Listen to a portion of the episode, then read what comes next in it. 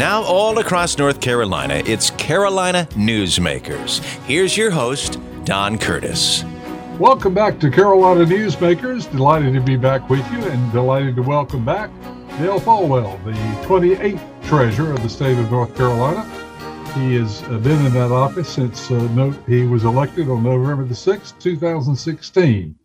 And uh, for those of you who are interested in uh, little details like how much money is involved, Dale Folwell, as treasurer, will oversee more than uh, oversee more than 122 billion dollars in pension investments for the uh, approximately 950,000 teachers, firefighters, and public employees of the state of North Carolina. And the North Carolina State Health Plan is also a division of the Department of State Treasurer, providing health care coverage for more than 700,000 state employees, retirees, and their dependents. And so we want to talk about all those things and all the other things that are going on in the Treasurer's office. So first of all, let's welcome uh, Dale Well, nice to have you back. As I said well, earlier, uh, we're, doing, we're doing this by Zoom, and I can tell you, you don't look any better than the last time I saw you.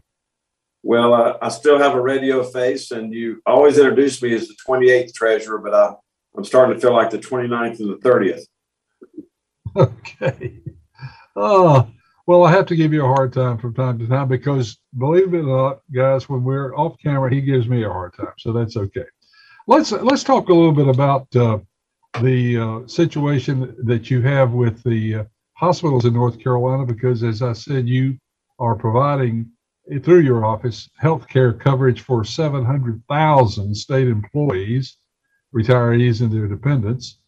Uh, the uh, the, the item I have listed here that uh, Jason wrote down for me to ask about, and I'm just going to ask the question because I don't know the, I'm not sure what this covers.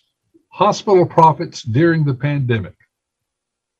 Yes, we uh, just put out a report, Don, for uh, you and Jason and your listeners that show that during the most uh, volatile period in our economic history, where your listeners were facing the highest levels of food and job and educational, and of course, healthcare uncertainty, that the major hospitals in North Carolina, the ones we were able to get information from, uh, reaped billions and billions of dollars of, uh, of profits during that period of time.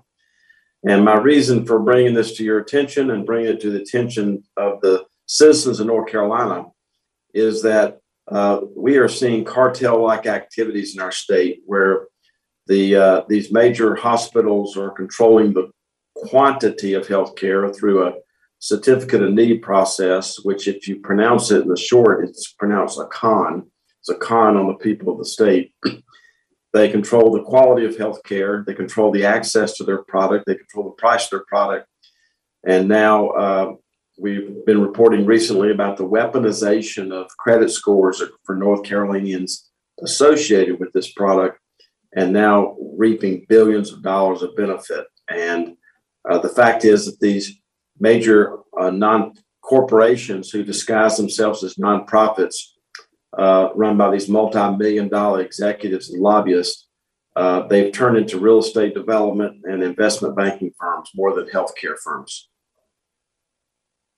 That's a that's a uh, that's a mouthful. So why don't you go into a little bit more detail exactly what does happen with the excess of revenue that they have over their expenses, uh, which uh, in private business we would call profit, but in of course in case of a nonprofit, it's uh, it's an excess. So where does that money go?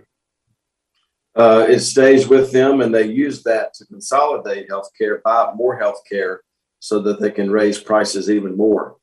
Uh, this is the largest transfer of wealth that I've seen in a long time that's happening right in front of our eyes. We're talking about the increased price of healthcare, either through direct payments or insurance payments, to these cartel like hospitals. Uh, so, this money is coming from the average citizen, especially the lower and fixed income people of our state, and taxpayers like them, of course, into the coffers of these uh, corporations who disguise themselves as nonprofits.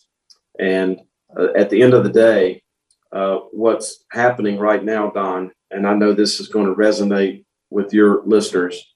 We are now in a situation in this state, and I'm saying this as the state treasurer, the keeper of the public purse, and the largest purchaser of health care in North Carolina. We're now in a situation where people are not going to be able to see themselves out of their poverty because of things associated with healthcare billing. There's a lot of things going on in our world right now that are worth getting emotional about. You know, acts of government, acts of COVID, acts of terrorism, acts of God. But this is an act that we could actually prevent. So, what uh, what are your recommendations of what the changes need to be done to accomplish uh, bringing this back in line? well, number one is we need the enforcement of, and to protect the consumers. I, I'm the keeper of the public purse, but in this instance, I'm also the protector of the consumer. I mean, as we talked about earlier, this is a product that your listeners would rather not consume. That would mean they're healthy. When they're told, uh, when they try to inquire what it costs, they're told it's none of their business. And then when they don't pay their bill, they get punished or their health care bill gets weaponized. We have a five point plan. It's not easy, but it's simple. Number one, get rid of secret contracts. Eliminate secret contracts in North Carolina so that people know what they're paying for health care. Number two, be willing to push the power to the consumer. You know, if you're as old as I am, Don, you know that today is Senior Citizen Day in Harris Teeter.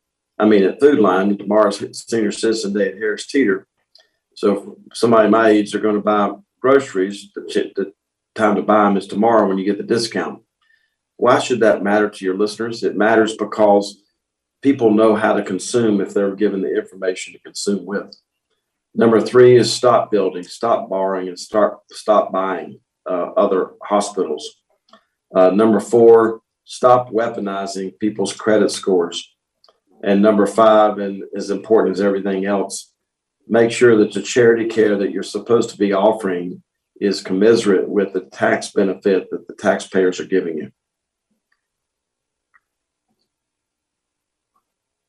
Well, that's that's a lot of uh, data to uh, digest for people who are not really infinitely uh, familiar with the product.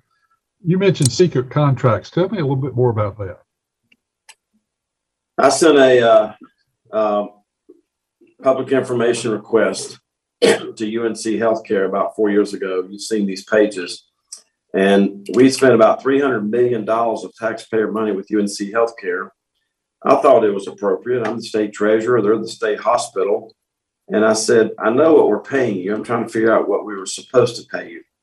And as you've seen in the past, being in studio, uh, they produced, sent me 150 pages of a price list that were completely redacted my point of bringing that to your listeners' attention is that this is an industry that wants to operate in secrecy, has spent 40 years uh, building up this this activity so that they could take advantage of consumers.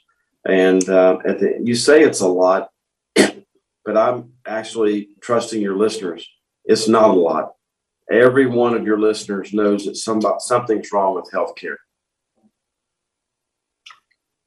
So now, where do the other insurance uh, providers like Blue Cross Blue Shield and and uh, the others, uh, where do they stand on this issue, and how are they dealing with the hospitals? Well, uh, I would say the insurance companies are a cartel. Also, uh, I would say the prescription drug companies are a cartel. Uh, it's a little bit of a sidebar, Don, but a year and a half ago, our board of trustees of our state health plan eliminated the cost of insulin. Now, why do we do that? Because our responsibility is to do the most good for the most number of people with our state health plan. And the cost of insulin, I think, has tripled in some cases over the last seven years. This is the same insulin that I used to help my grandmother inject herself with in 1965. There's no reason that the cost of insulin should have tripled over the last seven years. And so this is just an example of what you were asking me about. It's not just the hospitals but it's also the insurance and the drug companies. So, you know, let, let's talk about the insulin thing because that affects so many people.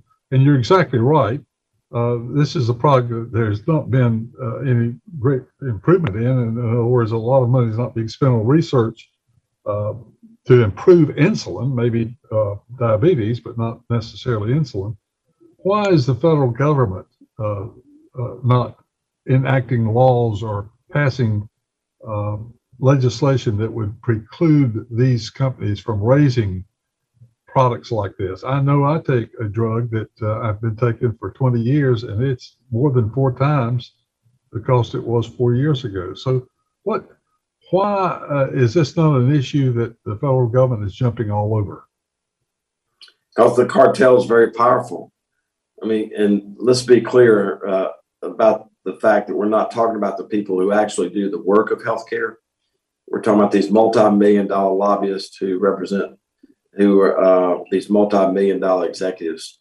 And the cartel is very powerful. They control all the legislatures across the country as well as the U.S. Congress.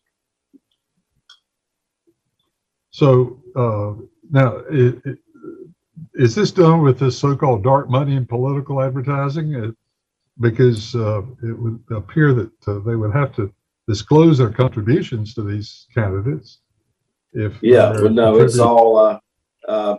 We actually have canceled checks uh, from UNC Healthcare where they took taxpayer money and contributed to a a uh, a political organization, which is totally against the law. And so, and, and and when the person, when we presented this to the person who we were accusing of this, uh, he said, "Well, let me check on the signature." Guess whose signature it was? It was his. My goodness! So, why is this not a matter for the state auditor, for example, in the state of North Carolina? Well, the state auditor, and by the way, uh, you know that, and knowing her and your listeners are familiar with her, when I'm the calm one in the room, somebody's having a bad day. uh, because that means she's on top of the situation. Uh, the state auditor is there's no space between us on this issue. She is deeply concerned as a citizen, as the state auditor, and as a consumer of healthcare about what's happening to the average people across North Carolina. But as I said earlier, the cartel is very strong. So, uh, okay, you've got this five point plan. Uh, is this uh, is this going to be something you're going to introduce at the legislative level, or how are you going to enforce these these steps? Well, we've tried to, but uh, you know, the legislature is, you know, for one reason or another, uh, there's always a reason. Uh, have been unable to give me the tools I need to do my job as the state treasurer of North Carolina. And it's not just my job; it's we're talking about people who teach, protect, and otherwise serve our our job is to advocate for the invisible, and that's what we're trying to do here by increasing access and lowering healthcare costs. Well, you've given us a lot to think about, especially with uh, hospital costs and so forth. We've got lots of other things we want to talk to. We're, our guest is Dale Folwell, the, tra- state treasurer of the state of North Carolina. And we've got uh, three more segments to go on this edition of Carolina Newsmakers. And we will start right after we take time out for this message. Excuse me. I know you have a 9 o'clock, so I'll keep this short. I'm the business suit in the back of your closet. You wore me nearly every day before your office went, quote, casual. I used to be the CEO of your closet. Now I'm just that one intern no one ever talks to. I always thought you'd circle back with me, get granular, keep me in the pipeline. But nada. Nothing. Don't you remember the McKittrick presentation? You spilled coffee on me and I still looked amazing during the breakout talkback Q&A.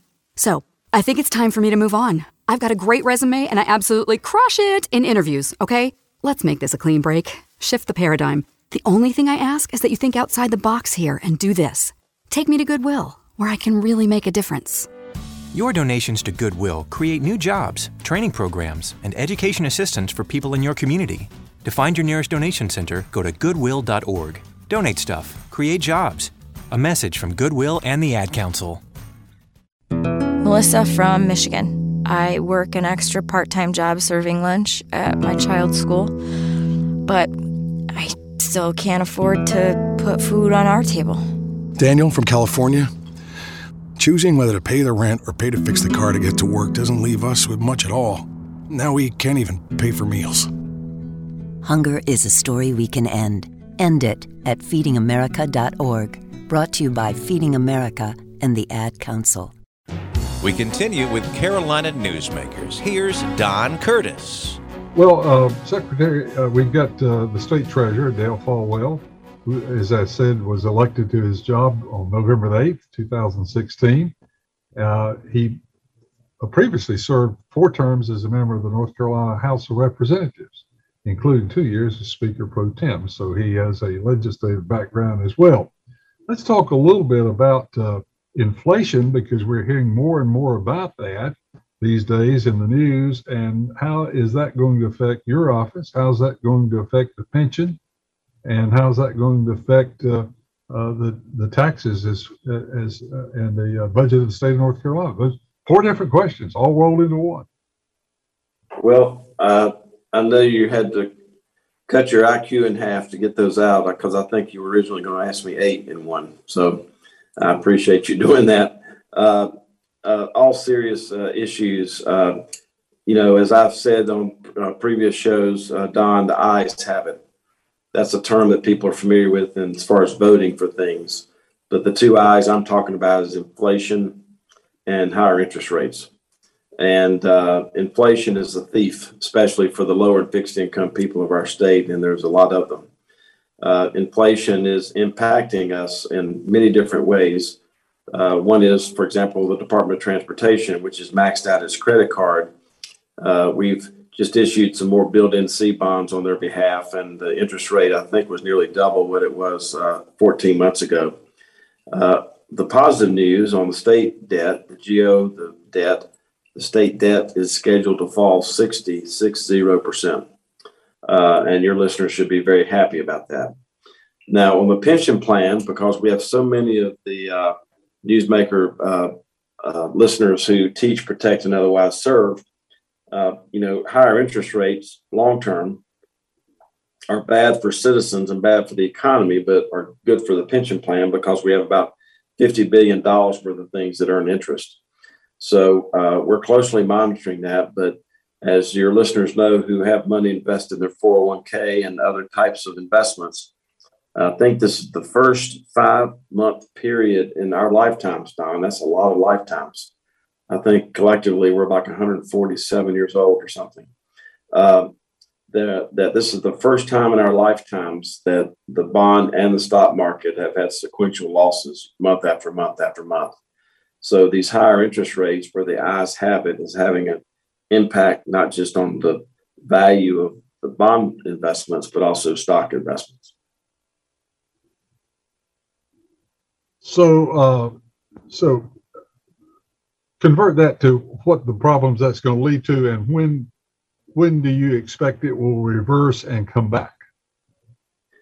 Well, it's uh, it can come back, but inflation, as you know, as someone like myself who lived during the early '70s, during the Arab oil embargo, inflation is not is not when you see it; it's when people start believing it's not going away.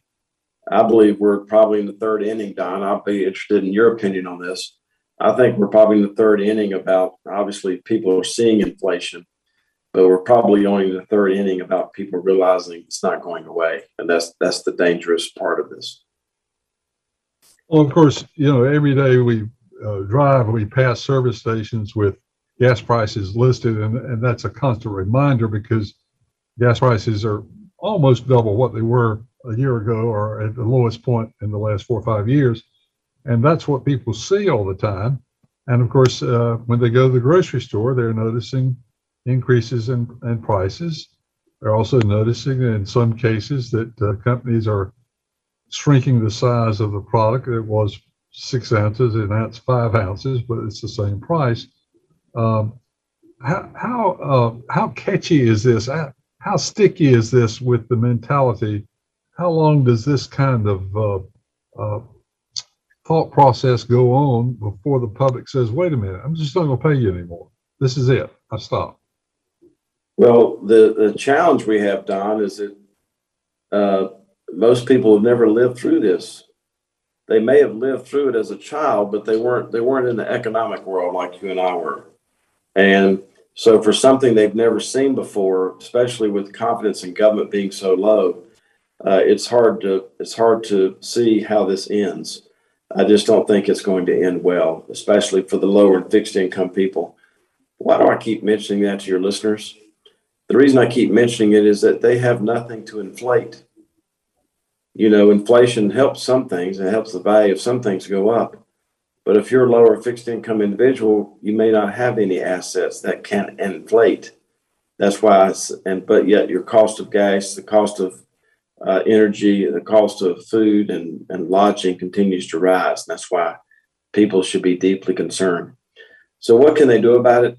And I'm gonna I'm gonna offend your uh, listeners all in one sentence. I'm going to use the word conservative and liberal.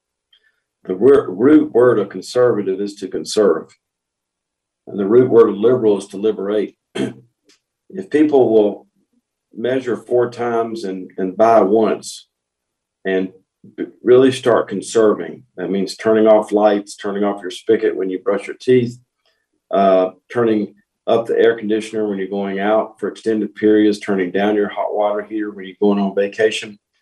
Those are all things that need to happen collectively by our society so that their usage of these types of products will decrease. And anytime the pressure to buy these products goes down, then ultimately the price will have to go down. So, how does that relate to the word liberal? The root word of the word liberal is to liberate, to set economically free. And if I think, uh, I think if consumers will focus on conserving, that they will eventually be liberated to have the joy of achievement and upward mobility in their life. Now, we have talked from time to time about the state bond rating in, uh, of North Carolina, which has always been one of the best in the country. Uh, are we still in that uh, class as far as uh, uh, in comparison with others? Are we still lower than most others, but still uh, yet seeing increases? Well, you know, we get these big fancy booklets from the bond rating agencies every year, Standard Poor's, Moody's, and Fitch's. And there's a little asterisk at the bottom of those that says, as long as Don Curtis is a resident and taxpayer of North Carolina, uh, we're going to be okay as far as our bond rating. Well, I, am surprised it took them that long to get that in there. oh, see, you were the last person to get the treasure humor there. All your listeners laughed long before you did. but basically, we're still, right, we're still let me expand on that. Don. Let me expand on that. Why, why should your listeners care about this? Because the bond rating is a sign of quality, like a credit score. And and or restaurant sanitation grade. The higher your bond rating, if you have to borrow money for public education, public works, and public roads, you can do it at, at lower interest rates, which means you can buy more whatever it is you're getting. That's why this is important to your listeners because your listeners do care about public education, public safety, public works, and public roads. Well, it's it's uh, you know we, it's been a while since we have had the word inflation as a part of our vocabulary. We've had an unusual economy for the last, I don't know, uh, while. I, uh, so it's, it's, something that we are reacquainting ourselves with. Uh, but yet, this is happening at a time where the supply chain is also a major issue. We can't get products. Um, we can't find. I, I, know I was talking to a, a municipality in the west of my hometown, Bessemer City. They've ordered a piece of equipment for their public works department, and they've been promised the delivery in 15 months.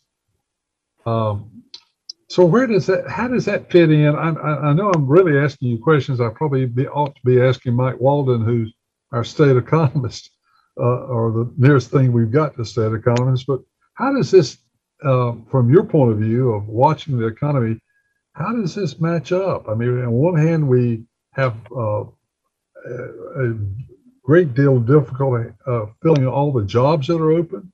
Uh, we are having a supply chain problem. We can't buy what we want. The used car, the, the new car lots are uh, really, really skimpy compared to where they were uh, a year and a half or two years ago. How does this match up? Well, it doesn't match up very well at all. And, you know, whether you're a business person like yourself, uh, uh, business and um, a person like Jason's age who's trying to, you know, raise his family and have upward mobility in his life, or or Michael Walden, the economist, or the state treasurer. I mean, this all goes hand in hand. Uh, uh, as I said, these are these are serious matters because uh, if you have increased supply, demand for products and the supply is not there, uh, in the world of supply and demand, they taught me at UNC Greensboro and Winston-Salem State, the prices are going to go up. And then when the price goes up, the eyes have it, uh, higher interest rates and higher uh, inflation. So that's um, that's where we are. So these uh, these supply chain issues are extremely serious in relation to everything that uh, that has to take place here. But once again, uh, I'm pushing the power down to your listeners. Turn off your lights. Turn up your air conditioning. Turn down your hot water heater. Turn off your spigot when you're brushing your teeth. These little things that I've just described, watching the pennies and the paper clips, will reduce the demand for any of these products that you're using, which will ultimately cut the cost of those which will help turn all this back in the right direction. Now, North Carolina is growing very rapidly, and almost every day we're seeing an announcement about uh, major uh, improvements in the uh, uh industrial uh, job market and so forth. VinFast, VinFast is coming in looking for 7,500 employees and so forth. So the state government's coffers are going to have more money because there's going to be more people working at higher wages. So state government is actually in pretty good shape. Is that correct? Uh, it is, and uh, you know, uh, oftentimes I wear a lapel pin that has NC on it, and uh, for your listeners who can't see that, that stands obviously for North Carolina, but for the purposes of your question, Don, it stands for nothing compares. I wouldn't trade places with any other state treasurer in the United States. Nothing compares uh, to the fact that we've been balancing budgets, building surpluses, establishing rainy day funds, and the like. Let me also tell you that uh, in addition to that, it's very important that, that your uh, listeners realize that uh, we have gone from number 26 in the country for business outlook and regulatory environment certainty to number two in the last 12 years. Number 26 to number two, only behind Utah. So it's not just you and I having this conversation. The people who vote with their money and vote with their feet to expand or retain, retain or expand or relocate their businesses in North Carolina understand what type of environment they're getting into. And that's why uh, we're doing so well across the state, especially in the torso. But let me be clear, as I have in the past, one of my 21 duties and responsibilities as chairing of the local government commission uh, we can't just have a strong torso, which is Boone, Asheville, Charlotte, the Triad, the Triangle, and and the Wilmington area and Rocky Mount to some degree. We can't just have a strong torso. We have to have the strong legs and arms and the fingers and the toes to actually drive that. So we got to make sure that we have economic prosperity for all parts of our state. And I think this new ranking that this came out, putting us at number two in the country, is going to help with that issue. We're going to take a break, and when we come back, we're going to talk a little bit about uh, your efforts in fighting fraud in the pension system and the uh, disability overpayments. Our guest is State Treasurer Dale Folwell, and as I said, we'll be right back right after these messages. When you went car shopping, you meant business. You ace vehicle history searches and test drives. You out salesman to the salesman. Now you've got your wheels. If you manage that, you can get your retirement plan on track. Visiting aceyourretirement.org can help. With 401k tips and smart saving strategies, you'll have the info you need to get more for your future. Go to aceyourretirement.org because when it comes to speeding past financial challenges, you're an ace. Brought to you by AARP and the Ad Council. You wanted to see me? Yes, please, have a seat. So here's the thing when this company brought you on, we took a chance on you. You didn't have that four year college degree we typically look for. Right. But we gave you a shot anyway. And since then, you've worked incredibly hard and given it your all. Thanks. You've been an important asset to the team, but I don't think you can be an intern here anymore. we want to hire you. You're. You're serious? Absolutely. Find your next great employee Introduce yourself to the grads of life. Who are they? Talent worth knowing about. Young adults of unique determination and experience. An ideal fit for your company in an entry level position, internship, or even mentorship. They might not have every qualification you typically look for, but they're exactly who your company needs. I won't let you down. I know. Don't miss out on a resource many innovative companies have already discovered. Go to gradsoflife.org to learn how to find, cultivate, and train this great pool of untapped talent. Brought to you by the Ad Council and gradsoflife.org. Now, once again, with today's Carolina Newsmakers, here's Don Curtis. We welcome you back to Carolina Newsmakers. Our guest is Dale Folwell. He's the state treasurer of the state of North Carolina. And uh, we've already talked about the uh, efforts that he's making in the uh, maintaining the North Carolina State Health Plan for more than 700,000 state employees, retirees, and their dependents. We've talked about the uh, problems that the pension plan has with its investments during this period of uh, inflation and uh, a, a, downturn, a slight downturn in the economy. Let's turn now to uh, something else that I know is dear, near and dear to your heart, uh, Dale, because any nickel that goes to somebody that doesn't deserve it is uh, really robbing it from the rest of us. I know you spend an awful lot of time talking about fighting fraud in the pension system and in disability overpayment. So let's talk about what you're doing there and some of the successes that you're having. Well, thank you. And, um, you know, I know we've had a couple of previous segments and we talked about inflation and, and uh, healthcare uh, cost and, and other types of issues. And um, I, I would rather not be discussing fraud with you because I wish it weren't going on.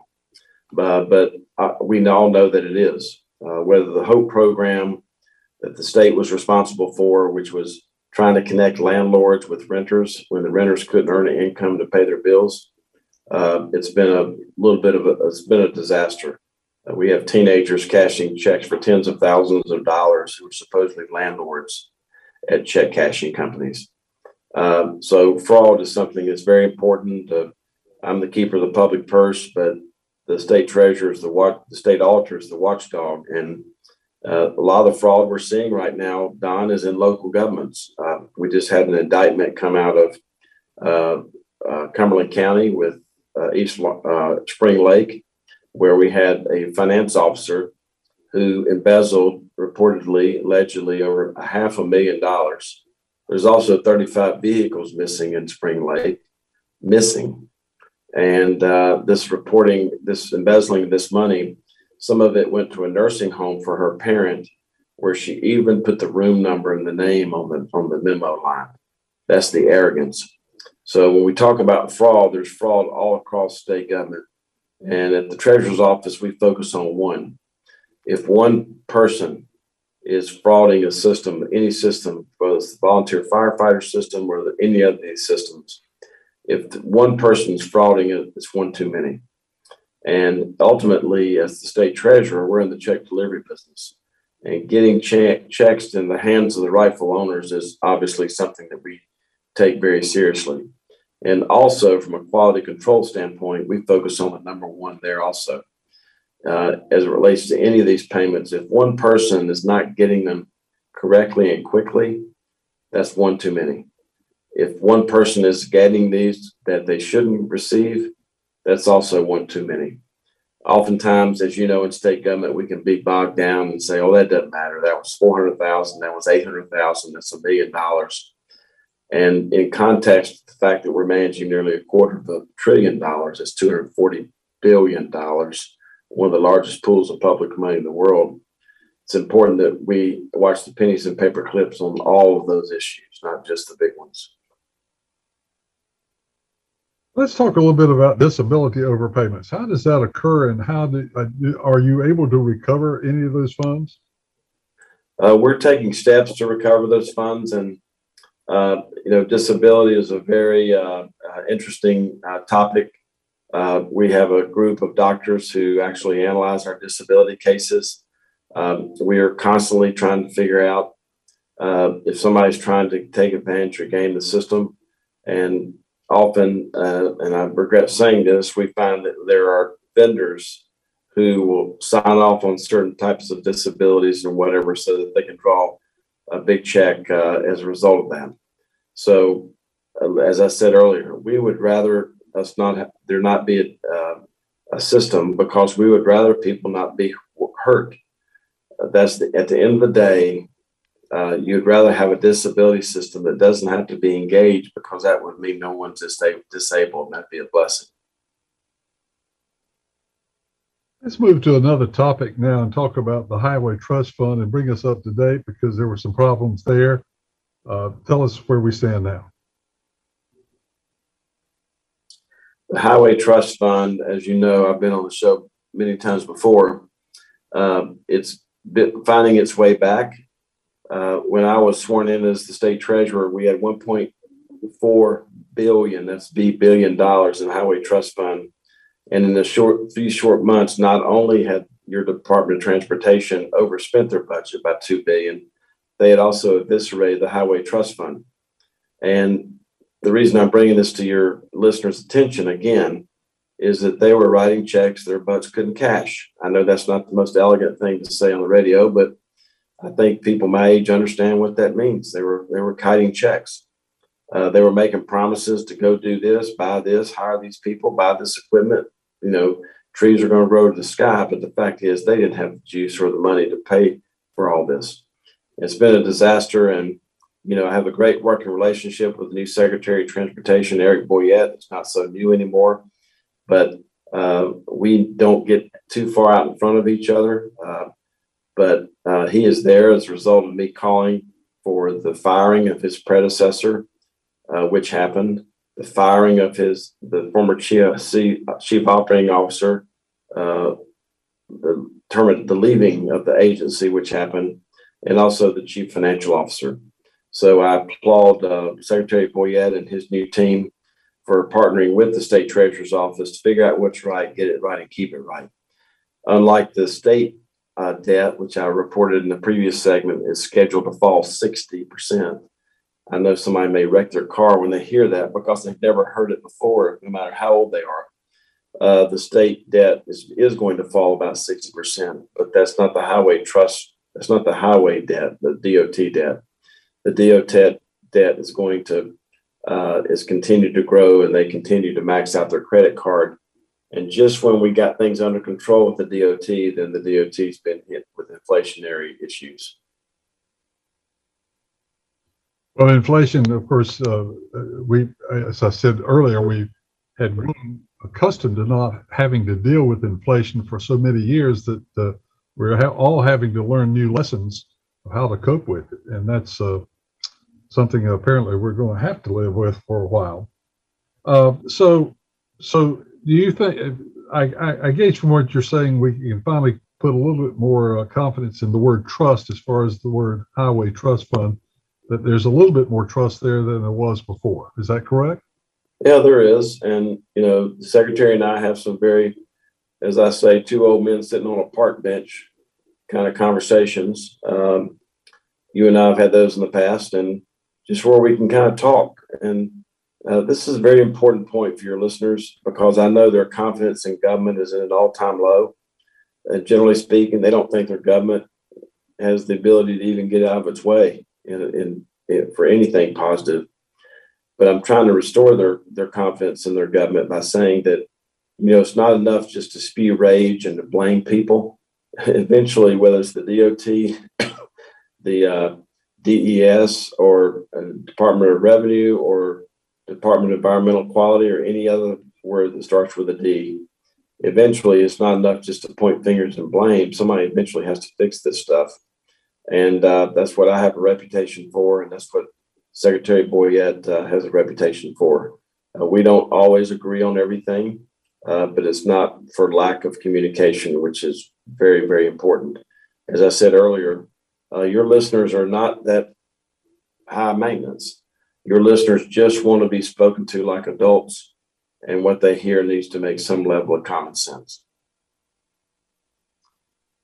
One of the things that is of concern in North Carolina is the fact that we are basically economically two different states. We've got about 20, 25 counties that are growing just about as fast as you can grow.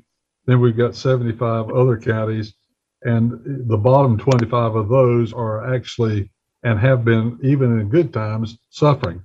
And within the counties, you've got a number of very small towns that are having a lot of difficulties. And I know just recently you uh, dissolved the charter of a town in Scotland County called East Laurinburg.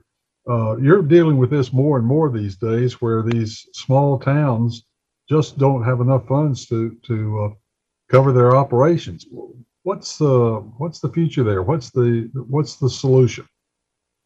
Well, the solution is is that we have to make sure that the people in Raleigh understand that it's not just the torso of our state, which is Boone, Asheville, Charlotte, Tri- Triangle, some de- degree Rocky Mount area, and then Wilmington.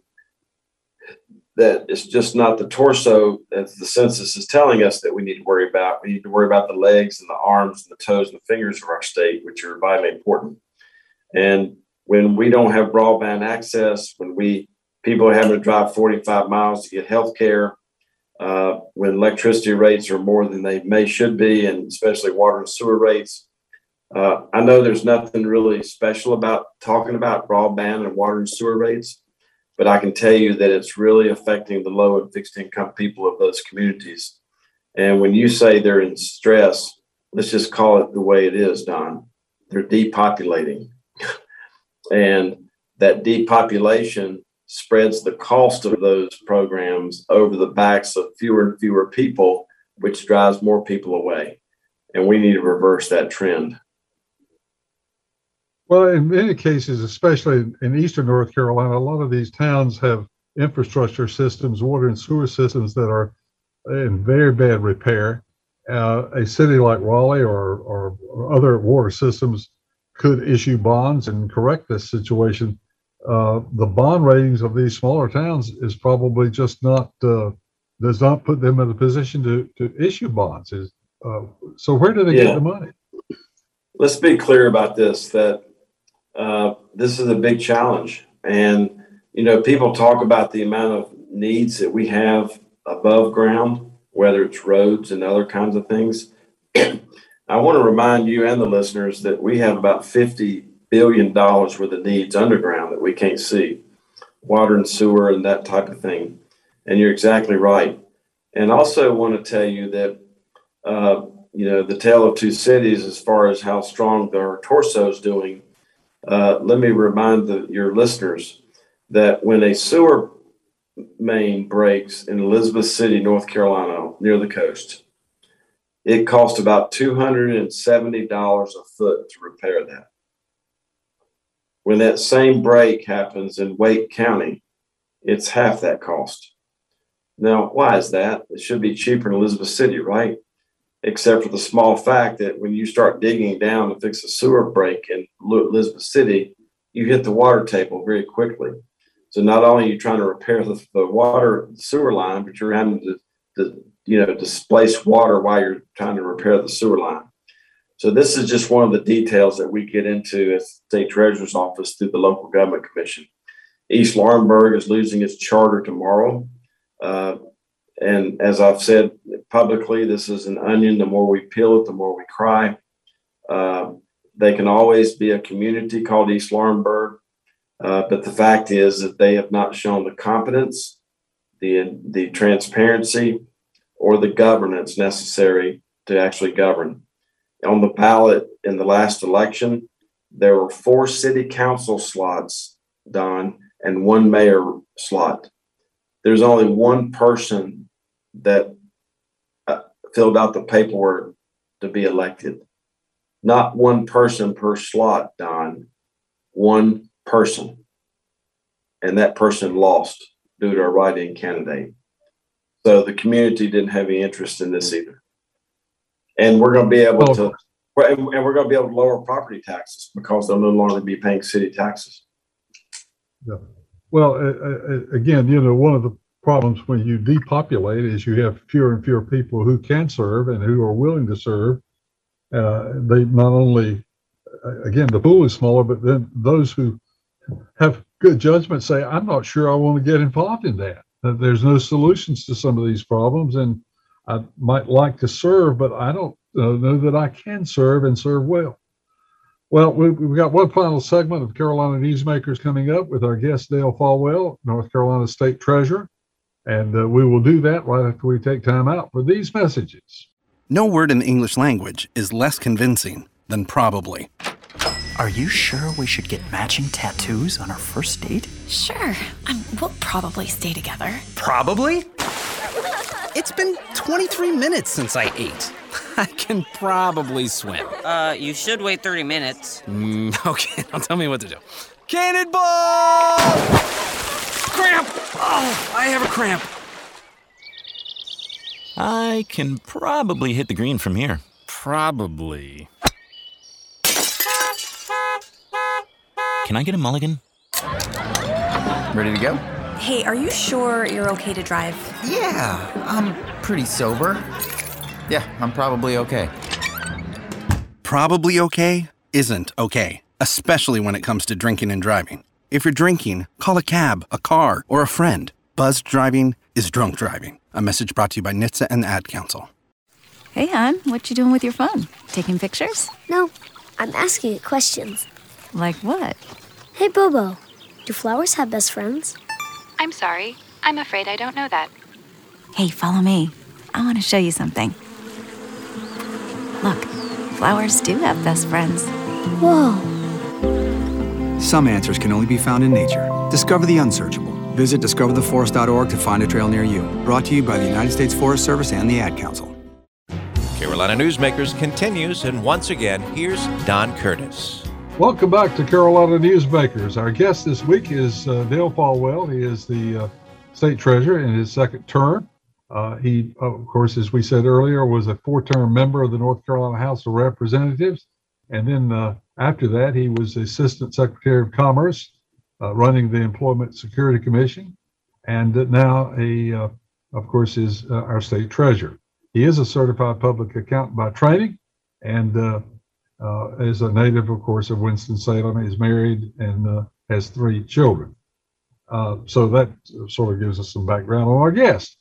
Uh, now let's talk a little bit about uh, some of the things that are going on in your office. Uh, we we started off by talking about the uh, uh, role that you play in the state health plan and uh, that job of providing health care for 700,000 state employees, retirees, and dependents.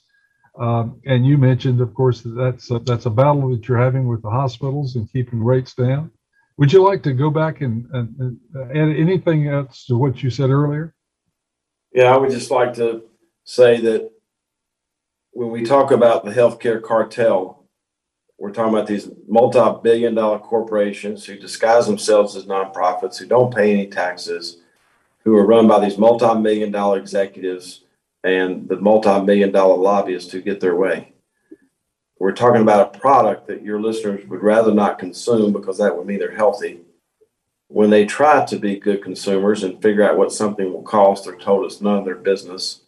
And then when they don't pay their bill, they get punished and their weapon, their uh, credit rating gets weaponized.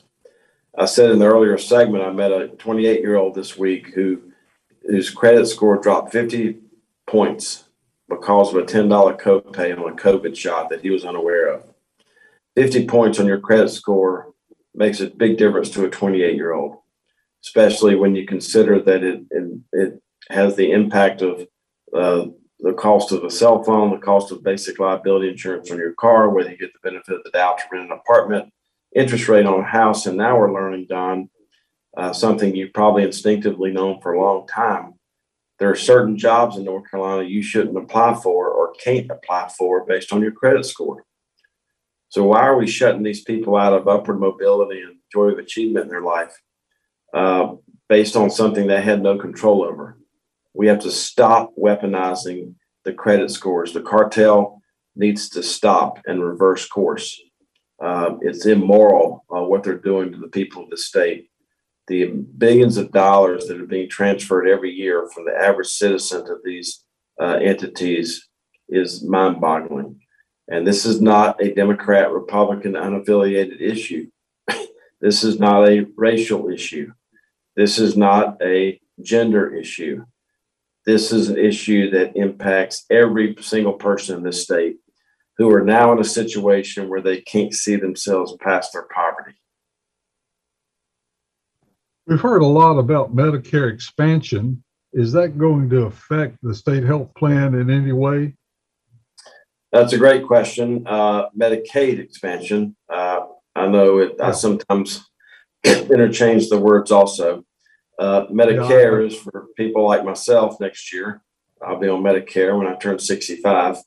Uh, uh, Medicaid expansion, to your point, is uh, a battle that's been going on between the legislature and the governor for a very long period of time. And the reason that your listeners are hearing more about Medicaid expansion is that uh, over the last couple of years, there have been more carrots and sticks put into the federal law that would possibly incent and encourage states like North Carolina to actually expand Medicaid, uh, where we had not done that previously. I will tell you along these lines that I'm in favor of expanding health care for those that teach, protect, and otherwise serve and their families. So, my responsibility on the state health plan is to make sure that we're running it as efficiently as possible and uh, making it as accessible as possible. And that what, that's what we're doing at the state health plan. Um, I think that with all the activity going on, you know, previously the House was in favor of it, the Senate was against it. Now the Senate's in favor of it, and some of the House is against it. Uh, but at the end of the day, the budget that was just released today did not have Medicaid expansion in it. But I'm sure uh, it's something that people are working hard to get to the bottom of and get to the right answer. But I will say what I've always said we do not have a revenue problem with healthcare in North Carolina. We have a cost problem, and the cartel is the one driving up the cost. We can't let this program go by without talking about uh, all that cash that you've got that belongs to somebody else and that you would love to give back to them. Unclaimed cash. Well, you know, the official, the official word, Don, is the escheats division, but as I've told your listeners in the past, I used to stutter and I'm not, I'm advised not to use that word in the afternoon. Uh, because if it came out wrong, we both get fined by the federal government. So we're gonna call it nccash.com. Uh, before we get into the details, I need to remind your listeners uh, that once the money's there, it stays there forever. Uh, there is no charge to look up your name or the name of uh, your parent, grandparent, maiden name, business, church, baseball team. I gave $2,800 to the Twin City Kiwanis Club today in Winston-Salem, uh, $500 to the Point uh, Elementary School in Pender County this week. Uh, the other week, we gave $1,000 to the International Civil Rights Museum, who had put a deposit down on a phone system. And then when the check got sent back to them, it got it, the mail did not go through and it got sent to the treasurer's office. And you know as well as I do, Don, the International Civil Rights Museum has been on Elm Street, Greensboro, for decades. So the fact that check didn't get to them should give your listeners a great deal of comfort that it is possible that they have something at nccash.com. I was speaking to the FBI agents uh, this week in Wilmington and had breakfast with somebody that was scheduled at the last minute the person I was having breakfast with had 12 entries at nccash.com. You yourself have had entries in the past at nccash.com. The person who brought my guest a coffee, she had, she's 20, less than 25 years old, had two entries at nccash.com. And the person that brought our breakfast, who's all of 23 years old, uh, transferred from UNC Wilmington to Cape Fear Community College he had two entries at nccash.com. His dad had an entry, his granddad had an entry. And the other day, when I was uh, going to give a speech at the Corey Center, I pulled off at the Great Clips there in Bevan to get a haircut, a random haircut at a random place with a random hairdresser. She had five entries at nccash.com dating back to when she was 19 years old and when she worked for Wilco. So this is not a gimmick and every state has the equivalent of nccash.com. Go on there and check all these names that I mentioned. There's no charge to check names, and there's no charge to make a claim. Now, I know you've told your listeners and me uh, uh, often that I have a radio face. So when you go to nccash.com and you don't see my face come up, then you're on a website that's going to try to charge you to do something for you that we don't charge you anything for just another valuable reason to listen to newsmakers.